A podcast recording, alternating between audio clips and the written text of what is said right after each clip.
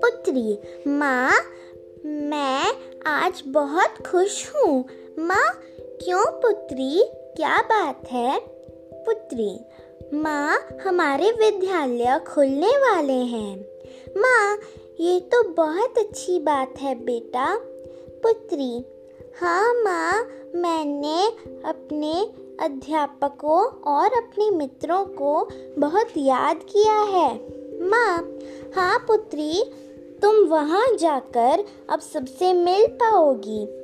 पुत्री, माँ, मैंने अपने विद्यालय और वहाँ होने वाली गतिविधियों को भी बहुत याद किया है। माँ पुत्री अब परिस्थितियाँ सामान्य होती जा रही हैं।